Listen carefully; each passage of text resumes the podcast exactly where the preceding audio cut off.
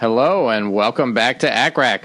I'm Jed Wolpaw, and I'm thrilled to welcome back to the show now recurrent participant and guest, Mike Hofkamp, who, as you of course will remember, is the director of OB anesthesia at the Scott and White Medical Center at Temple, and is a clinical associate professor of anesthesiology at Texas A&M Health Science Center College of Medicine. Mike, welcome back.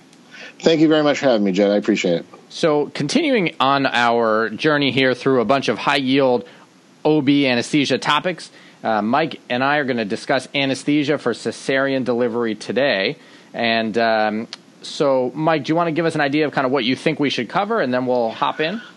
Well, you know, when I give my residence lectures, I'm always focusing on, for better or worse, on the ABA outline. So, just to go over the ABA outline real quick, we're going to talk about indications for cesarean section.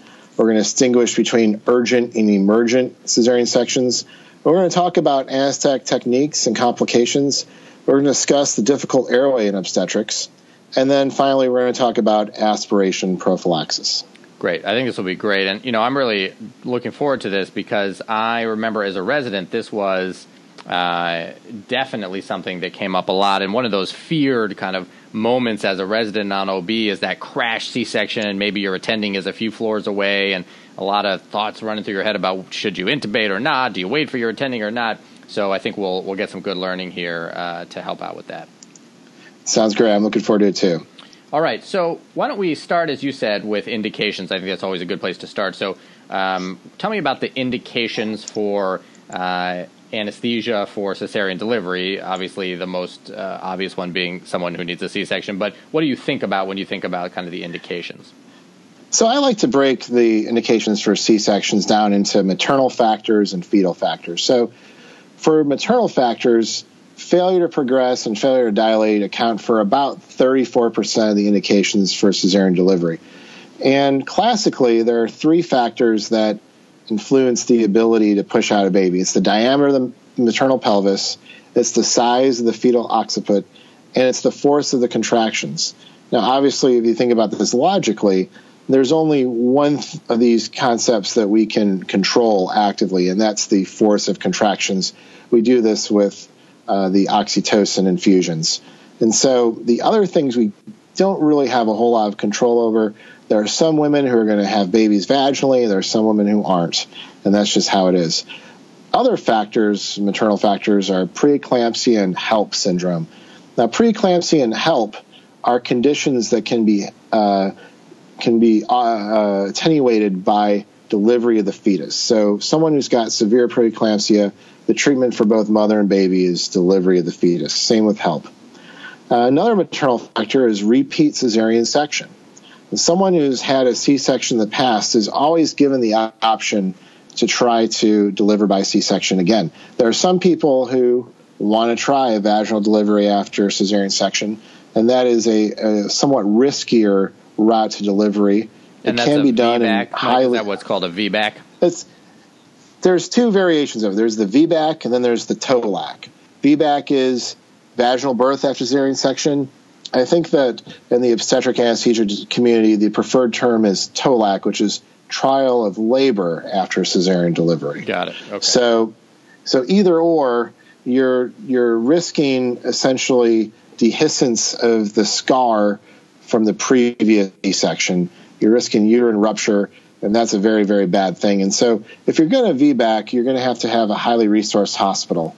So, those factors contribute to repeat C section being an indication for cesarean section. Uh, another indication is twins or greater gestation. So you've got twins, triplets, quadruplets. You will be offered a cesarean section. Now, some of these women will deliver twins vaginally, but only in the operating room with the ability to rapidly convert to cesarean section for twin B. Usually, I mean, twins is a entirely different lecture, but in a nutshell, twin A in a vaginal delivery always comes out vertex, and it's a little bit dicey what happens with twin B. So you have to be in the OR right for a cesarean section for twin B if you want to deliver vaginally. And then, interestingly enough, is maternal request for primary elective C section.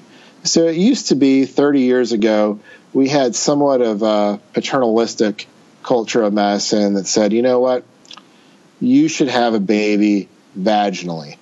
And you should only have a C section if there is a true medical indication.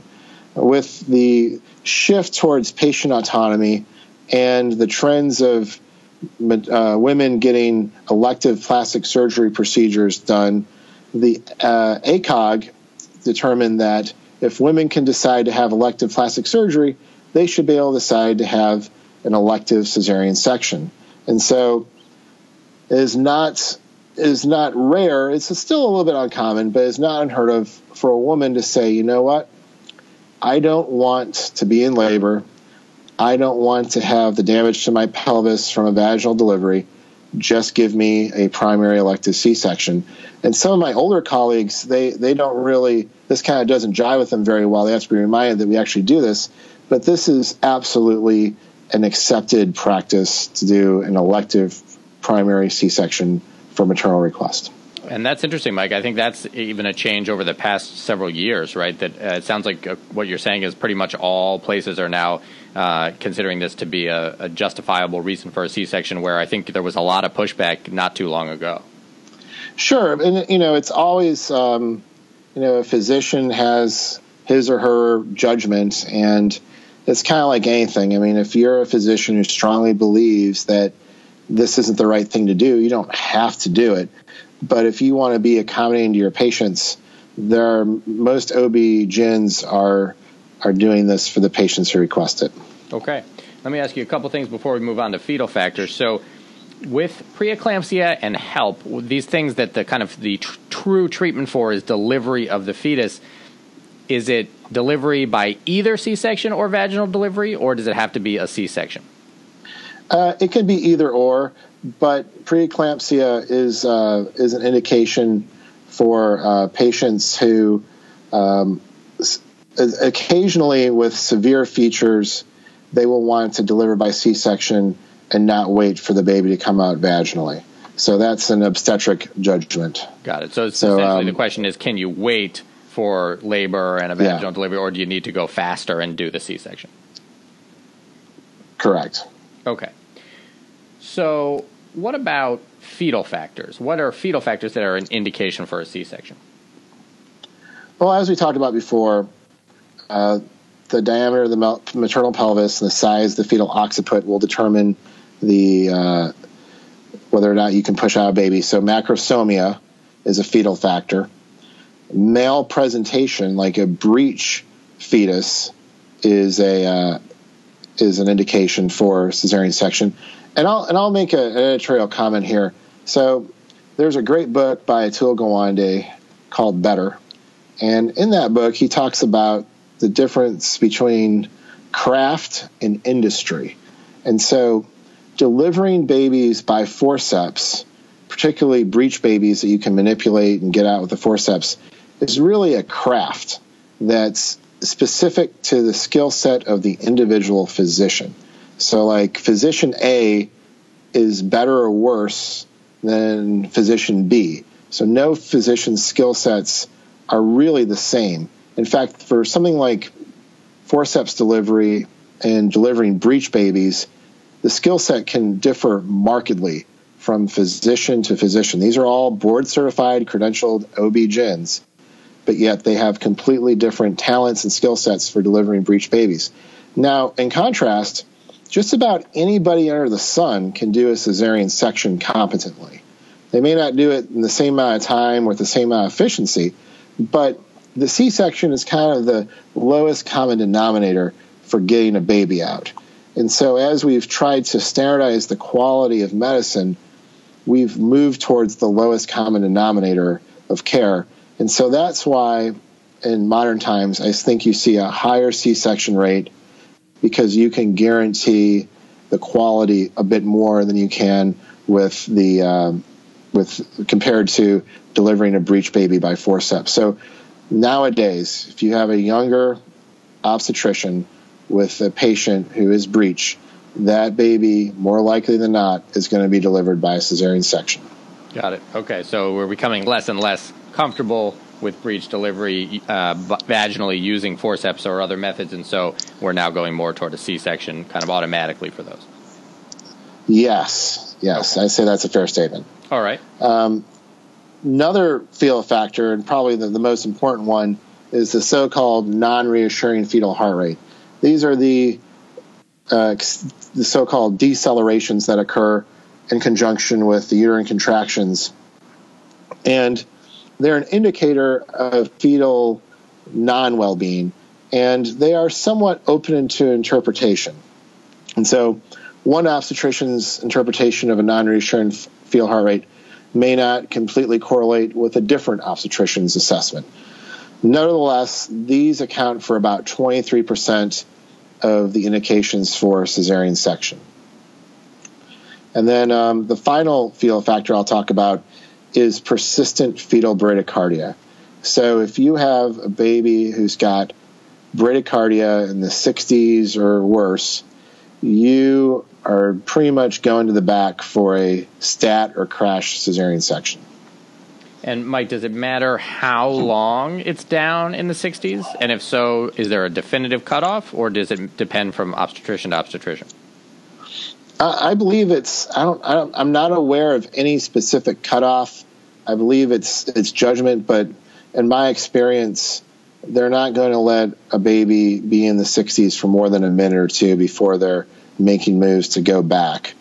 In fact, there's a lot of times where they will go back, and by the time they get to the operating room, the heart rate has recovered, and they say, Thank you for showing up. We're actually going to go back to our labor and delivery suite. We just wanted to make sure we were back here to start if it persisted. Okay, fair enough. So, what happens with those really urgent or emergent C sections? Uh, what makes something urgent or emergent, and you know how do we think about those? So, urgent uh, C sections are C sections that really should be done within the hour, and they can have many shades of gray. I'll call it. So, an urgent C section to me is in the eye of the beholder. There are some indications for urgent cesarean section that are more timely than others. Like, for instance, non reassuring fetal heart rate is an indication for an urgent cesarean section. So is failure to progress. Now, non reassuring fetal heart rate is a little bit more urgent than failure to progress. But failure to progress can turn into an urgent, a more urgent, or emergent C section in a heartbeat. So it's very difficult to exactly quantify which is um, which is more important than the other. But for and typically speaking, for an urgent C section, you want to go to the operating room as soon as possible within the hour. And the anesthetic implications are that you're almost always able to do a regional technique. A regional technique could be a single shot spinal or adding medication to an existing epidural. Now, in contrast, an emergency section is a C section that really needs to be done as soon as possible. Now, there is a national standard of care for emergent cesarean sections. And so ACOG says that the, the so called decision to cut time, that meaning I'm an obstetrician, I determine that the patient needs an emergent cesarean section. The time that I make that decision to this time that I actually cut the patient should be 30 minutes or less. This sounds like a long time, and it is. And if a baby is down with persistent fetal bradycardia, in 30 minutes, they're going to be anoxic and have a lifetime full of difficulty. But the 30 minute guideline is in place, or it's more of, I'm sorry, the 30 minute standard is in place to allow uh, lower resource hospitals to stay in business. And if you're a hospital out in West Texas and you have one anesthesiologist who works for your hospital, that person can't live in the hospital. And so, and the same goes for the obstetrician. That person can't live in the hospital. So if you have a, a, a patient with a baby who needs an emergent cesarean section, 30 minutes gives people enough time to come in, prepare an anesthetic, and cut the baby out. Okay. Now, in contrast, the local standard of care is much shorter.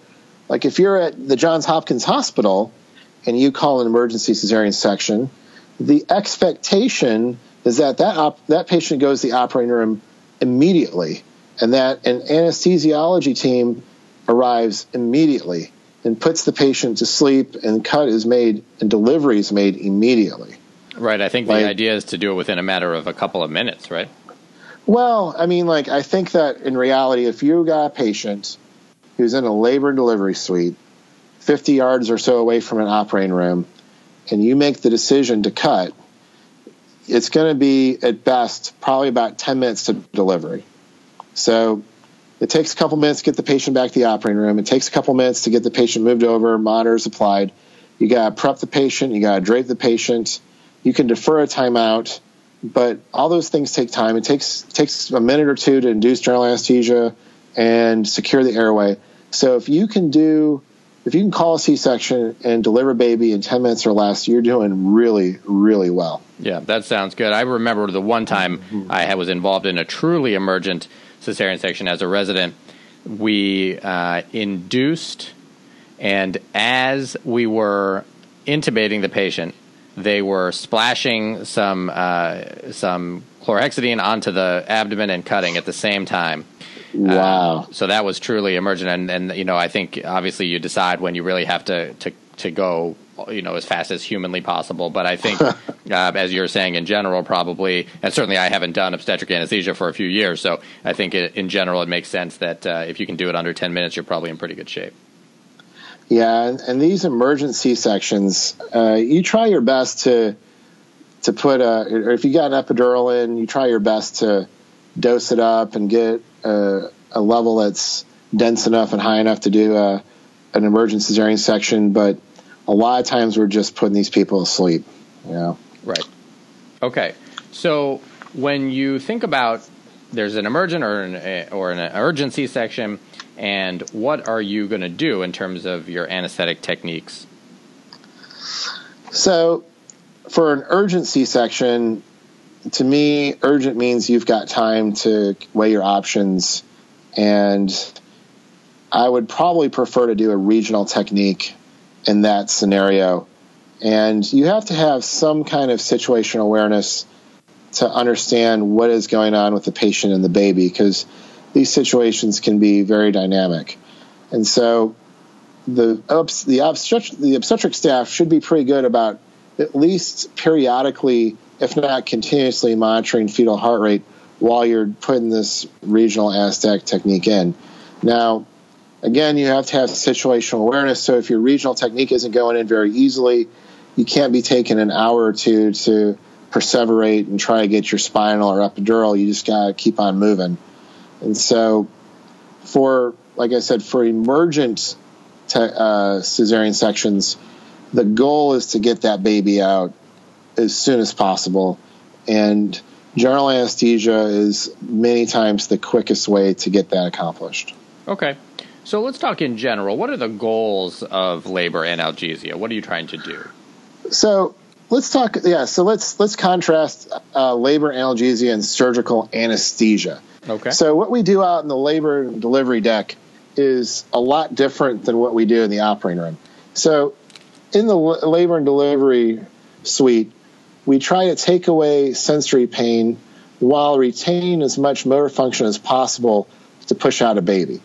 So we could make a patient completely numb and insensate and happy, but we haven't really done that patient any favors in the labor and delivery room if they can't push their baby out. Now, in contrast, when you go back to the operating room, you are having a major intra abdominal operation. We kind of gloss over the seriousness and the gravity of cesarean section, but it is a big, big, big operation. We do it so often we kind of make light of it, but it's a huge operation, and the goals of surgical anesthesia are to take away the sensory pain, just like in labor, but we also want to relax the abdominal musculature so that there is a still surgical field for the surgeons so that they can operate on the abdomen, deliver a baby through the abdomen, and then sew everything back up. And so you can't just relieve sensory for that. You've got to also block out the motor fibers as well. All right. And so, in order to do that, what are the options you have? So, the options are uh, the worst option, I'll call it, is local anesthesia. So this is what we talk about when we're residents, and we have a departmental policy that says, all right, you're not going to do you're not going to induce general anesthesia unless your staff physician is there. And so we're told that while we're waiting for our staff to arrive, we can tell the uh, obstetric and the, uh, the obstetricians, we could say, all right, well, you can start, but just start under local. Now, you'll get a lot of bad looks from the obstetric staff when you suggest this, but this is theoretically possible, and this is sometimes what's done in the real world. One of my jobs after residency was in a small community hospital, and we took call from home. And there was one instance where my colleague was on call on a Sunday morning, and the the obstetrician was in the hospital riding on a patient, and she did an artificial rupture of membranes and dropped a cord. And as you know, uh, prolapse cord is an indication for an emergent cesarean section. And so the patient was brought back to the operating room, and they started the case under local while they called my colleague from home to come in. Now, luckily, my colleague was able to get there within 10 or 15 minutes, and they hadn't gotten very far before he induced general anesthesia, but they were able to theoretically start under local. And so this is theoretically possible, not our preferred route of anesthesia, but it can be done. Okay. So, what are the more preferred techniques? Okay, so let's talk about a single shot spinal. So, when I think of a single shot spinal, I think of putting a so called smart bomb of local anesthetic directly into where it needs to go, the intrathecal space. I am putting the needle exactly where the medicine is going to work. And thus, we don't have to give that big of a dose. We don't have to worry about where the dose is going. This is the single shot spinal and repeat C sections are elective. Or sometimes we'll have a patient who's in labor who hasn't received a labor epidural, and their first anesthetic is going to be what we give them for a cesarean section. So we'll pop in a single shot spinal in the operating room. Now, the failure rate is pretty good. It's probably around 1 to 3%, but some studies have quoted it as high as 17%. Now, that particular center had trainees and people who were less skilled doing a lot of their single shot spinals. So that's probably a bit high.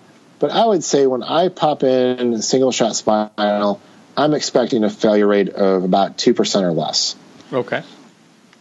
So, Mike, uh, well, let me ask you when you get that failure rate, let's say you said about maybe 2% in your experience, do you think it's because you can't find the intrathecal space, or is it that you find it and for some reason the spinal either doesn't work at all or doesn't give adequate coverage? My sense is that when I have spinals that fail, it's because I have a false return of what I believe to be cerebral spinal fluid. And so when I inject local anesthetic for infiltration to numb the skin, I'll inject in the subcutaneous and deeper tissues. And sometimes that local anesthetic will pool. And sometimes when I put my spinal needle in and get a pop or a loss of resistance that I perceive to be popping the dura, I will get backflow of a fluid. And when I hook up my syringe with local anesthetic and try to aspirate, I will get some birefringence, but sometimes it's not exactly smooth aspiration like I would expect. And in my younger years as an attending, I would accept that less than smooth aspiration because I had the birefringence and some fluid coming back, and I would inject. And virtually every time I did that, I would be disappointed. And so my current practice is that I am very, very, very particular about making sure that I have smooth aspiration of fluid to confirm I'm in the intrathecal space. Okay, that sounds good. That, All right. That's not to that's not to say that you can. You, I mean, there are some patients who are going to have spinal septums and they're going to have congenital abnormalities where you do inject mess in the intrathecal space, it just doesn't work. Sure. But I would say that the majority of failed spinals are due to operator error. Okay. And what about the dose? Once you get your needle in, do you always use the same dose for every patient? Do you adjust it based on the patient characteristics? How do you decide? Well, you know, I think that um, how I was trained is is uh, as I remember it was everybody got 1.6 cc's of hyperbaric 0.75% bupivacaine. If they're really short, you give a little less. If they're really tall, you give a little more. And who knows exactly what that is. And there was a study done by this guy named Halpern, and he did a spinal dose chart. He did a prospective study where he did this proposed chart based on height and weight. And basically, the fatter you are, the and the higher BMI, the lower dose you're going to have because the adiposity of your tissues kind of compresses the, the intrathecal space to a degree. Okay. And so some of these patients who are like five foot two and 100 kilos, they're getting one cc of 0.75% bupivacaine, which seems like a ridiculously small dose. And but I have used a chart at my hospital since 2014, and I can tell you that it works. And in fact, I did a, a research study this summer where I looked at uh, 900 charts where I used the chart, and um, there was no difference in, in a conversion general anesthesia when you uh, did a lower dose versus the standard 1.6 dose. Now, when I talk to people about using a lower dose of local anesthetic, the biggest pushback I get, and this is at academic meetings, is that in academic medical centers where you have trainees, the cesarean section times can be an hour and a half or more. And so you're really worried about the spinal not lasting long enough if you're going to use a lower dose. Right. Uh, at my institution, when I looked at my charts, uh, the time from placing the spinal to leaving the room. That's I place the spinal, the patient's laid down, prep draped, incisions made, wound is closed, the patient's moved over the bed and gone. That time was 64 minutes on average. And so my my hospital is a bit quicker than the average academic medical center. So maybe for academic medical centers, a one size fits all dose is is better. But for the private practice setting, I think you're going to use less phenylephrine, have less hypotension if you lower the dose based on height and weight.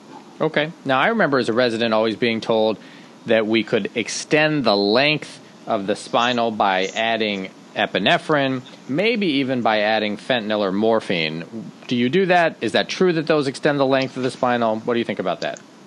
Well, I think that um, those drugs do different things. So, fentanyl and morphine are opioids, and as you know, in the spinal cord in the dorsal column, there's the substantia substantia gelatinosa, and if you give opioids, that's going to add synergy to the block, and it and um, it could extend the length of block. It certainly is, at the very least, going to add to the quality of the block. Fentanyl is short acting, so you're going to see the effects of fentanyl during the C section itself morphine is longer acting, you're going to see morphine used more for post operative pain. Now, for epinephrine, the jury's out. There are some studies that, that show it works, there are some studies that show it doesn't. There's really no harm in giving epinephrine.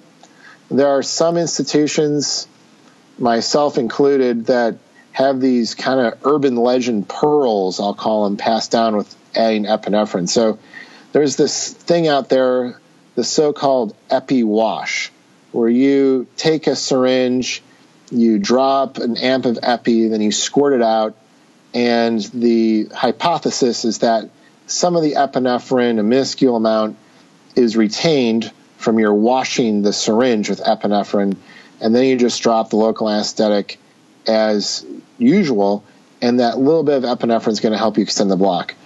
There are some studies that advocate using 200 micrograms of epinephrine, which is 0.2 milligrams, if it's one to uh, it's one to a thousand.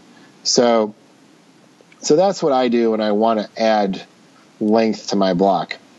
I don't think this is the best evidence-based practice, but it's the best I have to go on. And so, just to clarify, Mike, when you, you I think you meant 0.2 mLs right? I'm so sorry, 0.2 mLs. Right. You're right. So if you have the amp of epi that's a one milligram in one ml, if you take 0.2 mLs of that, you'll have 200 mics.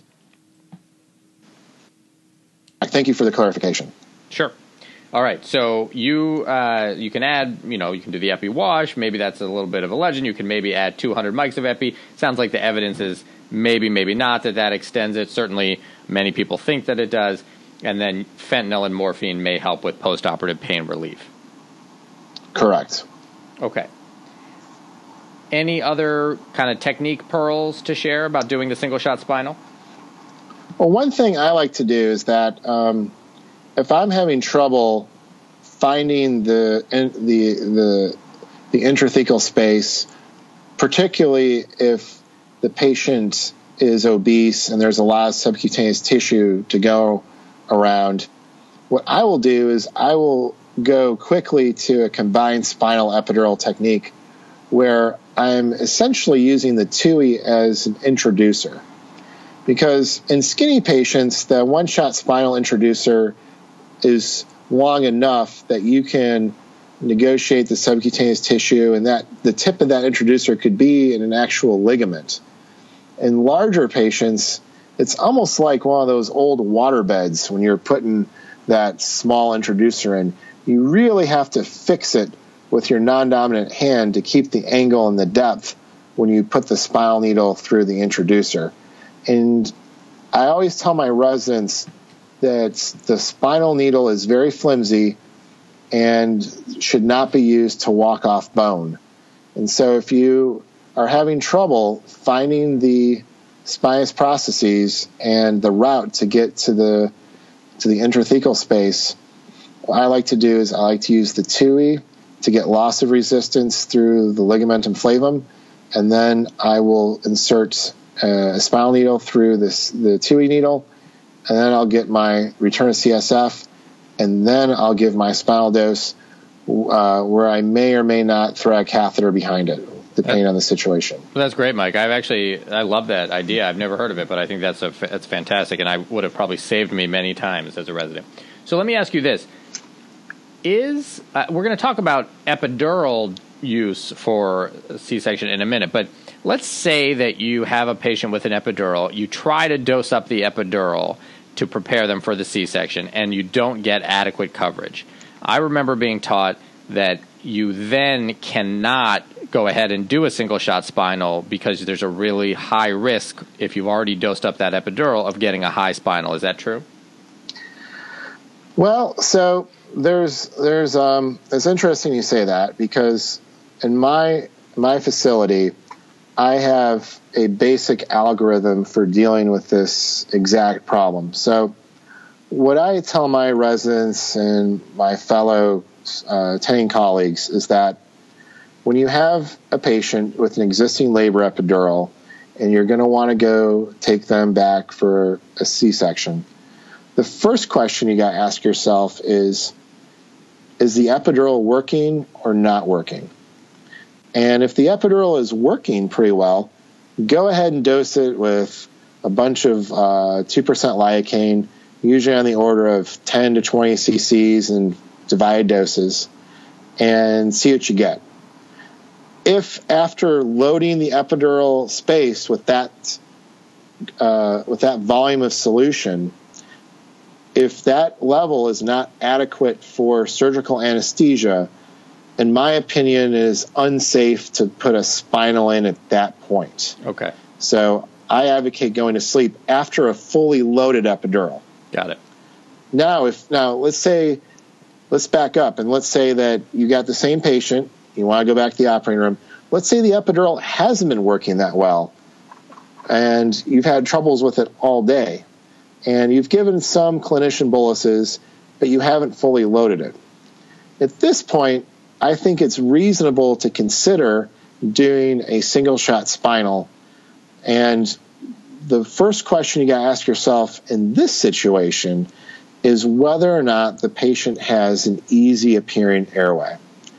If the patient has a reasonable, easy appearing airway, I think it's reasonable to pursue to, to uh, proceed with a single shot spinal. And the reason why I make that distinction with the airway is you're risking a high spinal with this technique. And so if you have a high spinal in a patient with an easy airway, you can secure the airway pretty readily and get a baby out with general anesthesia and, and not worry too much.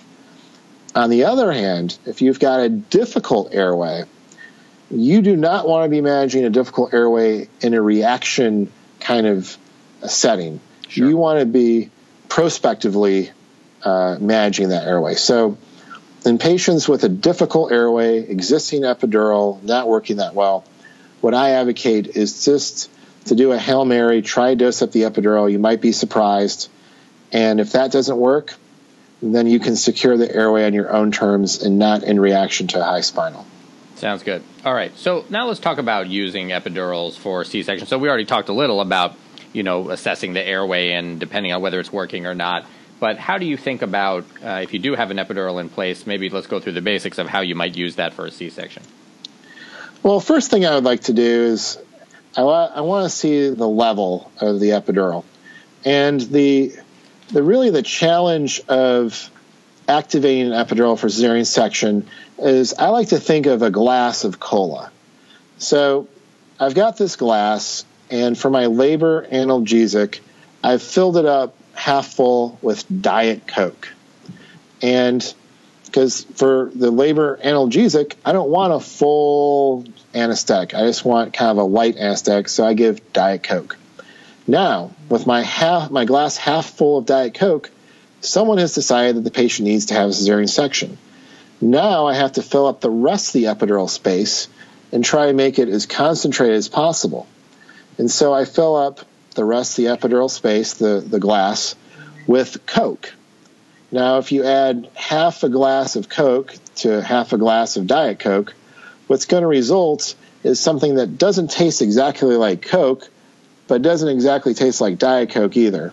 Makes and sense. so it's difficult to get a block that's dense enough to get the patient comfortable when you've already used the epidural space to transmit uh, dilute local anesthetic intended for labor analgesia. Okay. So those are the theoretical concerns you're up against in doing that. And so, in your experience, how common is it that you are successful with an epidural that's been running in place using it for a C-section? I would say that if an epidural has been working well and I am dosing it with concentrated local anesthetic such as 2% lidocaine, I would say that in my hands, I'm successful 90% or greater of the time. Okay, so it's still pretty good.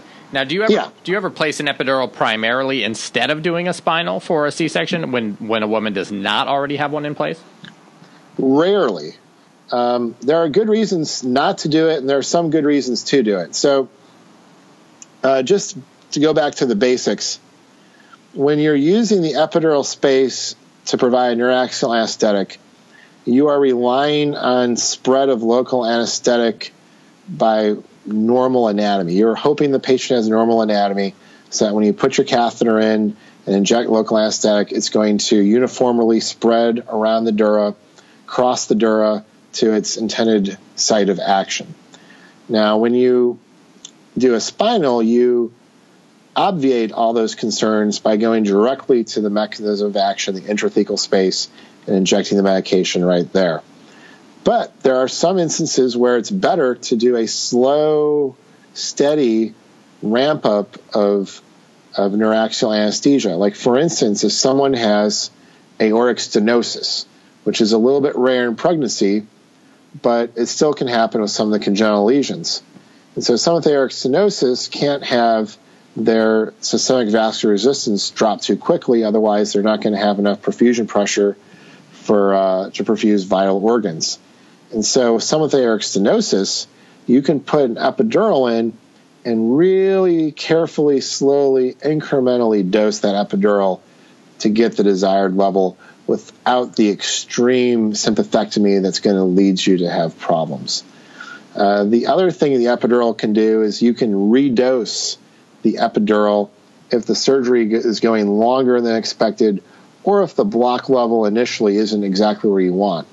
Now, you can have this effect with a spinal and doing a combined spinal epidural as well. So, this isn't the exclusive domain of epidural only. Okay. So, now let's go back to the idea of using a labor epidural for a C section. Are there any kind of risk factors that this might fail? I mean, how would we know whether someone is likely to succeed or not who has a, an epidural in place? That's a great that's a great question. So Bauer and colleagues did a meta analysis of seven observational trials. And what they found was that there were three things that determined whether or not uh, activation of the labor epidural for cesarean section would succeed or fail. The first one was number of clinician boluses. So if you've got an epidural that's requiring constant attention from the clinician, where uh, the anesthesia provider is going there all the time, redosing the epidural, that is a predictor of failure. Another indica- another uh, risk factor is the urgency of cesarean section. So if you've got an obstetrician who really believes that the baby needs to come out sooner rather than later and is not going to wait for you to massage your block level, those kind of situations are going to have a higher risk of so-called failure for uh, your regional anesthetic. In other circumstances and non-urgent circumstances, your regional might be completely adequate because you've got 15 or 20 minutes to wait for the block to set up. But in some of these more urgent situations, you do not, and so it's labeled as a failure. Where really, maybe it's not. Techni- it's, maybe it's technically a failure, but in spirit, it's not really a failure. Okay. Now, the last one is the most interesting to me. The last one is non obstetric anesthesiologist providing care. And so this really begs a couple questions to me.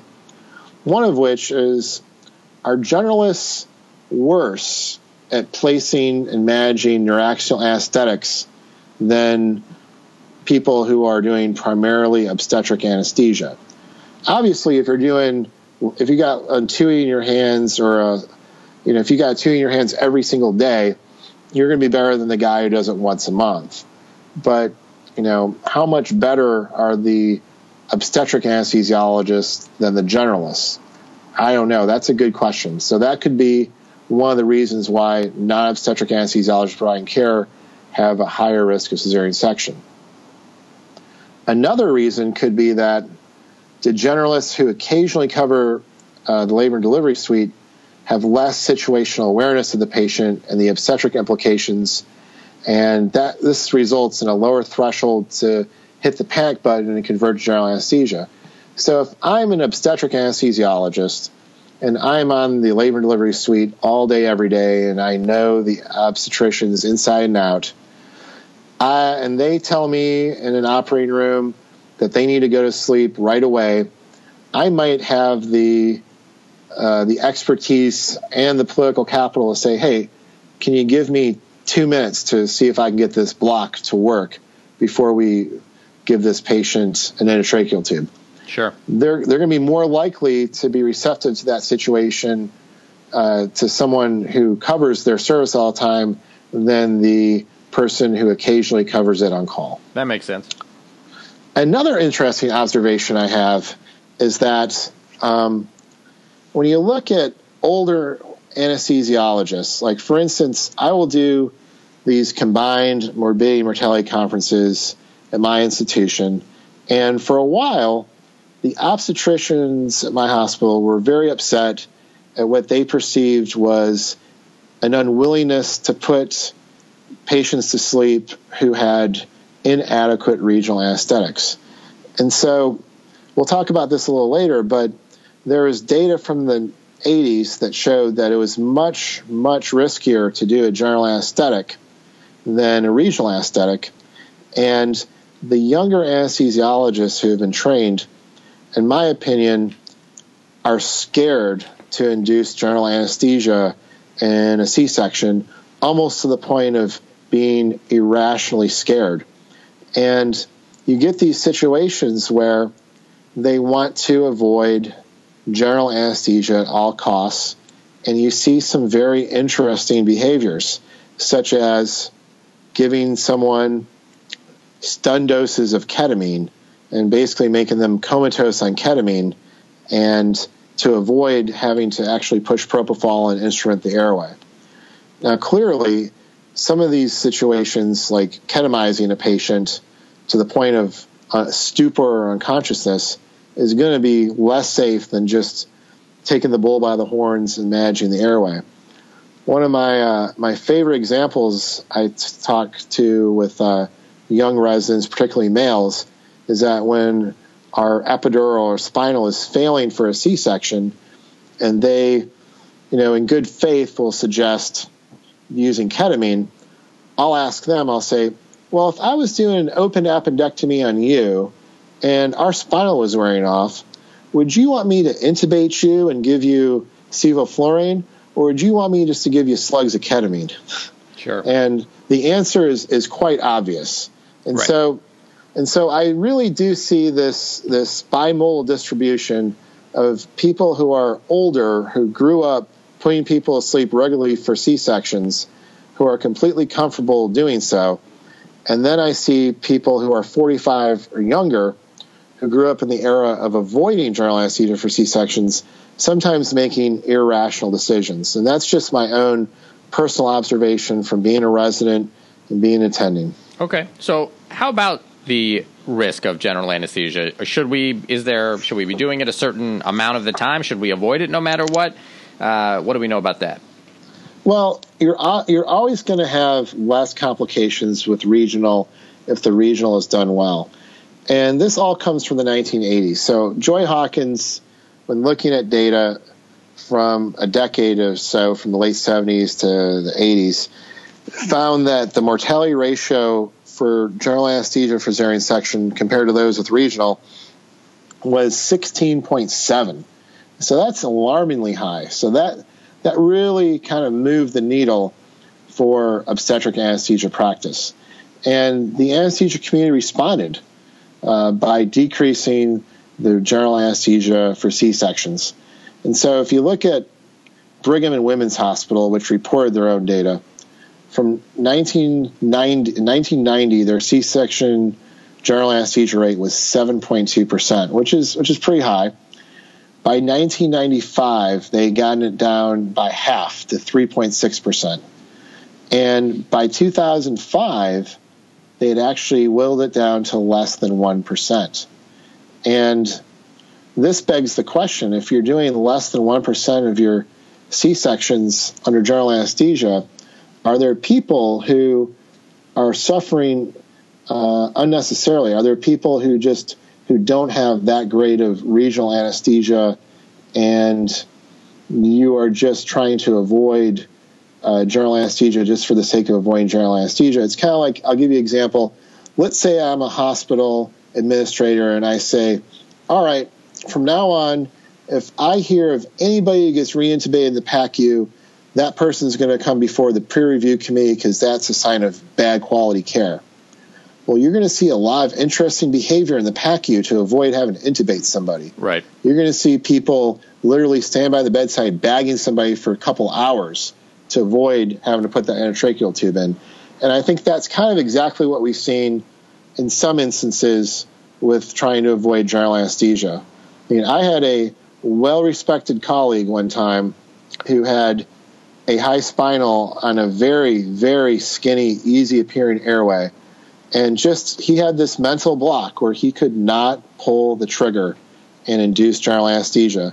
So he had his resident essentially mask ventilate this patient who really didn't have a secure airway for most of the case Mm. because he just did not want to. This is a very, very, very good anesthesiologist because some people, I think, I don't necessarily blame the obstetric anesthesia community for this. I think it's just a misinterpretation of the literature and good good intentions gone awry. Okay.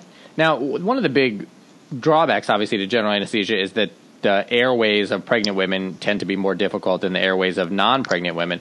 Do you think that video laryngoscopy has made a difference in that at all? I think it has made a, a huge difference in making uh, laryngoscopy much much easier. Um, undoubtedly, you're going to get better views with video laryngoscopes. I don't have any literature off the top of my head to quote for to support that or negate that, but uh, definitely whether it's in the trauma bay, the spine room, the cardiac room, the labor and delivery room, the video laryngoscopes have decreased our complications for managing airways. And I believe that every obstetric unit should have a video laryngoscope immediately available for use. Great. So let's say you do need to go ahead and induce general anesthesia for a C section. How are you going to do it and what are you going to think about? So, what you want to do is you want to, your primary consideration is to optimize oxygen delivery to the fetus. And so you're going to want to put the patient in a left lateral decubitus position. There, um, there is some conflicting recent evidence that says that might not be the best thing, but for now, it's what we got. So you pre-oxygenate the patient as much as possible. You want the surgeons prepped and draped, ready to cut, so that the amount of time that the fetus is exposed to general anesthesia is minimized. We typically will induce with propofol and succinylcholine, and we don't use opioids. I mean, you can use remifentanil. Of centers use remifentanil to try to blunt the sympathetic response. Not a good idea to use fentanyl because it will cross the placenta into the fetus. And then after you secure the, the airway with the endotracheal tube, you want to tell the obstetricians they can start cutting. Now, prior to delivery, you're going to want to do uh, about 0.5 Mac volatile and 0.5 Mac nitrous. And the reason why we do this is we want to decrease the exposure of the fetus to the volatile anesthetic. We know that the nitrous oxide has a very low solubility in the blood and it's going to wash off pretty quickly. Uh, not so much the case for volatile. So our goals prior to delivery are to decrease the exposure of the fetus to the volatile. Now, after delivery, we want to do the same thing 0.5 Mac volatile, 0.5 Mac nitrous, but for different reasons.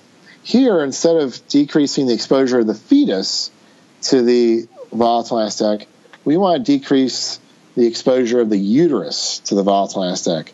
So after delivery of the fetus, we want the uterus to clamp down and contract so that it stop, stops losing blood. And the volatile anesthetic will inhibit that mechanism. So what we do is we try to limit the volatile anesthetic so that the uterus can clamp down so you stop your postpartum hemorrhage. Okay, great. Now, let's say you have to do general anesthesia for a C section and you have a woman who looks like she's going to have a difficult airway. How do you approach that? Well, I mean, you can use the ASA difficult airway algorithm. There is also the United Kingdom Obstetric and Anaesthetists Association and Difficult Airway Society came up with guidelines to deal with the obstetric difficult airway. And this document essentially advocates multidisciplinary planning, nasal oxygenation. And so when you're doing your laryngoscopy, you've got this high flow nasal prongs hooked up. And this has been shown to really attenuate the desaturation in these patients. And they also advocate limiting your intubation attempts to two. And so you don't want to be trying all day long to get this airway potentially causing trauma, which could make a what was once a maskable airway an unmaskable airway, and that is the emergency pathway. So let's say that you get a failed intubation. The, these Airway Society guidelines advocate for an early placement of a supraglottic airway, what we know as an LMA. Now, in Europe, they use LMAs much more aggressively than we do, but they also have second generation devices that are much better fits of the supraglot of above the glottic opening and are better at preventing aspiration should it occur. And so um, that's what I advocate for my residents too. If you have a patient who you put to sleep, you can't intubate, putting an LMA down and doing cricoid pressure isn't the most ideal circumstance, but it's better than losing an airway. It's better than delaying delivery of the baby. Okay, that makes sense. So, what happens when you do a spinal or you dose up an epidural and the patient gets very hypotensive? It's certainly something we see commonly. And how's what's the best practice for treating that? So, we always I was always taught in residency circa 2005 to 2008 that the patient needed to be preloaded. We needed to get a liter of fluid in the patient before we did anything to them. So if the patient didn't have their liter in, we weren't going to do an epidural, we weren't going to do a spinal. That thinking has kind of gone by the wayside with the concept of co loading. And it makes intuitive sense that if you put a bunch of fluid into the intravascular space with a preload, only about a fourth of it or so is going to stay in the intravascular space at best. And the rest is going to go to the, the extracellular space and then eventually the intracellular space. With co loading, the thinking is that you set the patient up to do the spinal epidural and you start running in fluids wide open to gravity as fast as you can as you're putting the spinal in. And the thinking is that as the sympathectomy occurs, the patient is being simultaneously loaded with fluid that is going to be directly administered in the intra, I'm sorry, into the intravascular space where it's needed most to attenuate these um, sympathetic, uh, the sympathectomy. But when you start looking at what's the evidence, there really isn't any statistical significantly. Uh, there's no statistical significant difference between preloading and co-loading. So it really is kind of dealer's choice what you want to do. Now, the the study, one of the studies that I looked at that uh, talked about no statistically significant difference between preloading and co-loading, they advocated that instead you should use vasopressors. So way, way, way back in the day, in sheeps, they showed that phenylephrine caused uh, uteroplacental insufficiency. And so for a while, way before I started doing anesthesia, phenylephrine was not used because of this data. Ephedrine was preferentially used. But then ephedrine was showed, shown to cause uh, fetal tachycardia and resultant acidosis. And then in humans, phenylephrine was shown not to cause um, the uteroplacental insufficiency. So phenylephrine is now the first line agent, and we use it when the heart rate is 60 or above. When the heart rate gets below 60, we start thinking of ephedrine for its inotropic and chronotropic effects. But there is newer evidence to show that perhaps low dose norepinephrine should be used instead of phenylephrine. And the reason for that is that norepinephrine will increase cardiac output along with perfusion pressure. Great. So some of the some of the barriers to norepinephrine are that a lot of people don't want to use norepinephrine unless you have a central line, but the studies that are uh, as of to date use low dose norepinephrine. That's great, Mike, and we'll put uh, the references up uh, on the site so people can look at those articles if they want. So one thing that comes up a lot is if you're going to do a C-section, do you need to do any kind of aspiration prophylaxis? What do you think about that? Well, I subscribe to what the ASA guidelines on obstetric anesthesia uh, say. And so for a patient who is uh, NPO, if you're going to have, I'm sorry, for NPO guidelines, if you're going to have elective surgery, elective surgery being a tubal ligation or a repeat cesarean section, you're going to have two hours for clear liquids, six to eight hours for solids.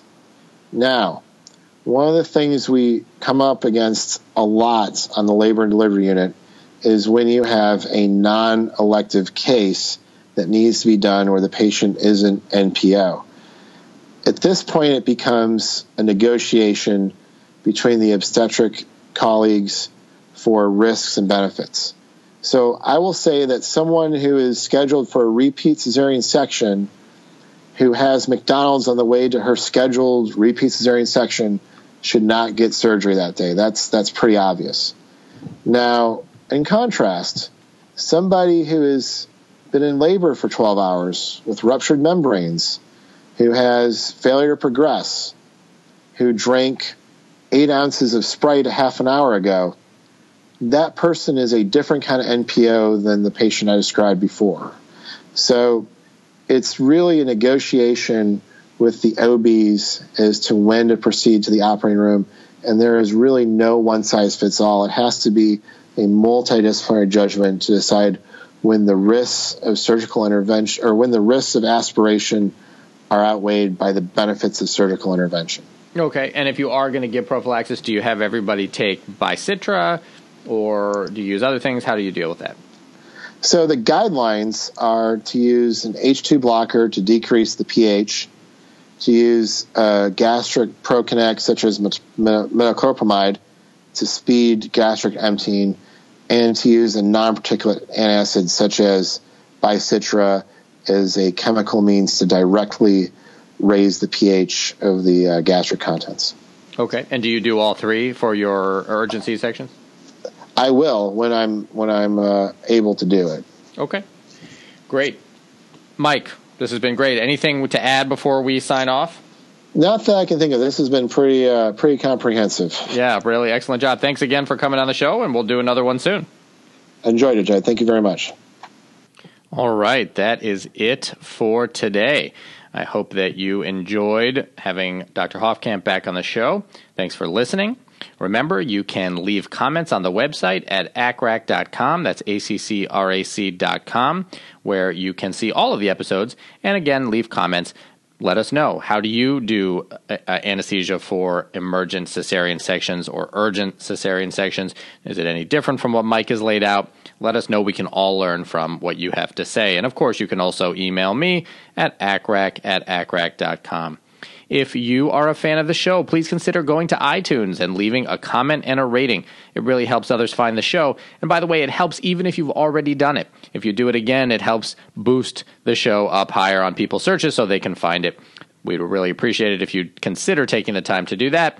And also check out patreon.com. That's P A T R E O N dot com slash ACCRAC where you can become a patron of the show. Even if you just donate a dollar or two, it can really help defray the cost of making the show since we do put it out there free of cost and want to keep it that way. We would really appreciate that as well. Thank you so much.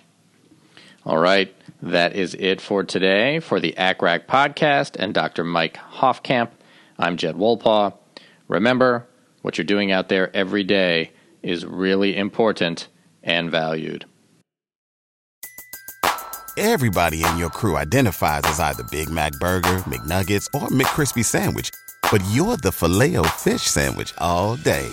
That crispy fish, that savory tartar sauce, that melty cheese, that pillowy bun. Yeah, you get it. Every time. And if you love the filet of fish, right now you can catch two of the classics you love for just $6. Limited time only. Price and participation may vary. Cannot be combined with any other offer. Single item at regular price. Ba da ba ba ba.